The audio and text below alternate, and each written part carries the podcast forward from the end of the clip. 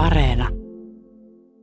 En tiedä, onko tämä helle täällä Riihimäellä samaa säärintamaa, mitä se oli aamulla, kun Lahdesta lähdin liikkeelle, vai onko ilmapiirin kuumentanut tämä keskustelu ja polemiikki, mitä nyt tämän erä- ja luontokulttuurimuseopäätöksen tiimoilta on tehty, mutta otetaan tästä asiasta selvää. Mä en ole täällä metsästysmuseolla suinkaan yksi, mulla on juttukaverina Kari Kuparinen, hän on siis Suomen metsästysmuseoyhdistyksen hallituksen puheenjohtaja.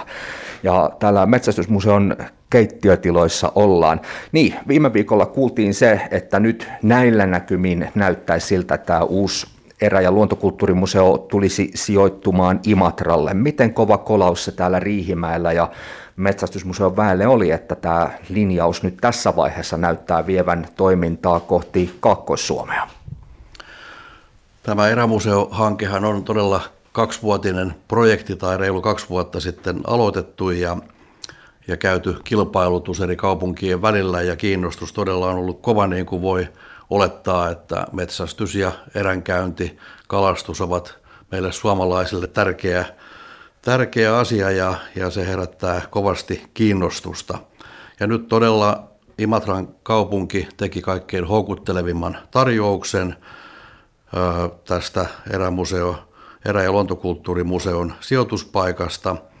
Ja totta kai se on Riihmäelle pettymys. Meillä Riihmäellä on voimakas eräklusteri, erämessut, Sako, Suomen metsästäjäliitto ja se, että Riihmään kaupunki on, on pitkään, pitkään museota rahoittanut ja, ja meillä on ollut kiinteistö käytettävissä veloituksetta, eli me ollaan lämpö ja sähkö maksettu, mutta muuten Riihmään kaupunki on on kustantanut tämän rakennuksen ja, ja sitten todella metsästäjät ovat näiden vuosien aikana riistahoitomaksuista on määrätty osuus siirretty metsästysmuseon ylläpitoon ja, ja se on ollut merkittävä rahoituslähde.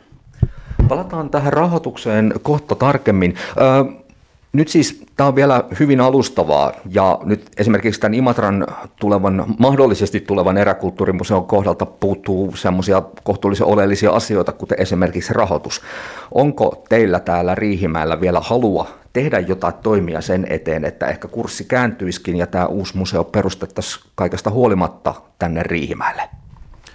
Todella Imatralla, Imatran kanssa aloitetaan nyt neuvottelut rahoituksesta ja, ja, ja tästä museon konseptoinnista. Ja meillähän on päätös siitä, että, että jos rahoitukset ja, ja muut asiat Imatran kanssa eivät etene halutulla tavalla, niin sen jälkeen Riihimäki on sitten kakkosvaihtoehto museon sijoituksesta, mutta tämä on kuitenkin niin tärkeä ja, ja iso projekti koko tälle alalle, että ei tässä mitään taistelua aloiteta sen suhteen, mutta, mutta totta kai seurataan tilannetta tarkasti. No jos nyt mennään siihen pisteeseen, että Imatran kaupungintaloon ruvetaan ihan tosissaan sitä erä- ja luontokulttuurimuseota rakentamaan, niin voiko Suomen metsästysmuseo jatkaa toimintaansa täällä Riihimäellä? No se on kysymys, mistä ei tietenkään vielä ole mitään päätöksiä ja, ja sen päättää sitten metsästysmuseo yhdistyksen vuosikokous ja, ja nämä päätökset tehdään sitten, sitten myöhemmin. Onko halua? No totta kai tämä on Riihmäellä ollut maamerkki ja, ja todella tärkeä, tärkeä paikka metsästäjille ja, ja tota, no, katsotaan tilanne sitten, sitten sen mukaan, miten nämä neuvottelut Imatralla ja ylipäätänsä rahoituksen suhteen etenee. Eli, eli rahoituksesta tosiaan niin kuin todettu, niin nämä kalastuspuolen rahoitus ja kalastuskorttivarojen saaminen myöskin tähän, tähän museon kehittämiseen niin ovat erittäin tärkeitä. No mennään siihen rahaan. Kari Kuparinen, nyt siis riistahoitomaksusta eli niin sanotusta metsästyskortista tulee 3-4 prosenttia rahoitusta teille. Se riistahoitomaksu on sen 39 euroa vuodessa ja sen maksaa noin 308 000 suomalaista joka vuosi, eli rahoitus on ilmeisen tärkeä teille.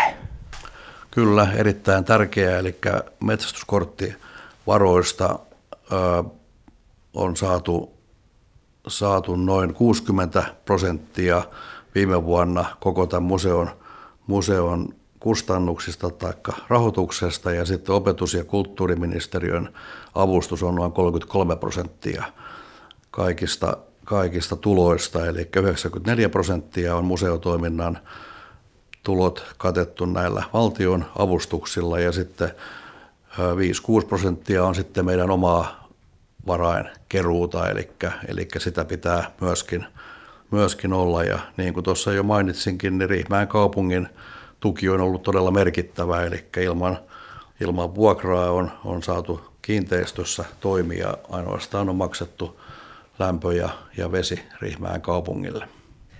No tällä hetkellä laki ei mahdollista sitä, että kalastohoitomaksua, jota siis maksavat kaikki ne suomalaiset, jotka mielivät kalastaa jollain muulla kuin jokamiehen oikeuden piiriin kuuluvilla kalastusmuodoilla, he eivät siis maksa. Miten te näette, onko tämä epäsuhta, että jos uusi museo lähtee pyörimään niin, että metsästäjäkunta on homman rahoittaja?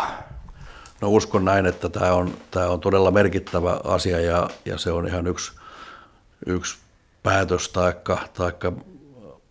merkittävä peruste sille, että, että neuvotteluja voidaan jatkaa, että kalastuskorttivaroista ja kalastuspuolelta saadaan vastaava rahoitus kuin metsästyspuolelta. Puolelta. Se on ihan, ihan ehdottoman, ehdottoman tärkeää.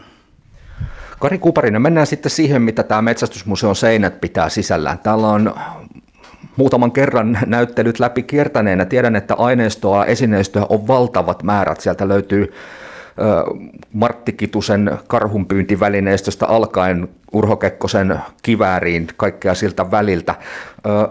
Onko tämän erä- ja luontokulttuurimuseon väki ollut te- toistaiseksi teihin vielä yhteydessä siitä, että onko tämä aineisto ja esineistö saatavilla mahdollisesti sinne Imatralle näyttelyyn? Eli todella niin kuin totesit, niin tämä museon esineistö ja näyttely, niin sehän on kymmenien vuosien keruun tuloksena saatu tänne ja, ja me ollaan erikoismuseo ja vastaavaa näyttelyä ja vastaavia esineistöjä ei, ei tietenkään ole missään muualla tarjolla. Ja, ja niin kuin totesit, niin meillä on, on erilaista metsästykseen liittyvää aineistoa, on on aseita, on Jaakko Ojanperän salia ja nyt sitten, sitten myöskin uutta näyttelyä on kehitetty myöskin niin, että se palvelisi myöskin sitten nuoria tulevia metsästäjiä ja saataisiin koululaiset kiinnostumaan tästä, tästä museosta, mutta todella näiden esineistöjen lainaaminenhan on, on niin kuin lakisääteinen asia, eli, eli museot lainaa esineistöä toisille – museoille ja, ja siitä esineistöstä, mikä tällä hetkellä meillä on varastoituna ja arkistoituna, niin näyttelyssä on noin 10 prosenttia, eli, eli näkyvillä ei ole todella kovin, kovin paljon siitä, siitä näyttely- ja esineistöstä. Kari Kuparinen, siviiliammattisi on asevalmistaja Sakolla tuotekehityksen puolella. Sako on tukenut Suomen metsästysmuseon vuosien, museota vuosien mittaan hyvin runsaasti ja täällä on paljon muun muassa Sakon aseita esillä, kokonaisen huoneen verran jopa. Mitä jos tätä museotoimintaa nyt ruvetaan sinne Imatralle siirtämään, niin lähteekö Sakon pyssyt mukaan? No, tällä hetkellähän tilanne on, on se, että, että todella Sakolla on tänä vuonna satavuotis juhlavuosi ja täällä on yhdessä – museon henkilökunnan kanssa tehty Sakon satavuotisjuhlanäyttely ja siellä on, on todella Sakon, Sakon omistamat aseet näyttelyssä lainassa täällä, mutta sitten tämän, tämän asesalin kaikki muut näyttelyssä olevat aseet, niin ne on museon omista kokoelmista ja, ja museon omaa, omaa asekantaa, mutta todella Sakon ja, ja Metsämuseon yhteistyö on ollut erittäin hyvää ja, ja se, että me myöskin tehtiin Riihmäellä Sakon tehtaalla, tehtaalla mittava remontti meidän vanhan asetehtaan kunnostuksessa ja siellä kolmannessa kerroksessa meillä on myöskin sitten Sakon oma ase näyttely, ase, asemuseo ja siinä metsästysmuseon henkilökunnalla oli myös merkittävä rooli, kun näitä aseita, aseita kerättiin ja, ja luetteloitiin ja kerättiin niiden aseiden historiaa, että koska tehty ja kuinka paljon.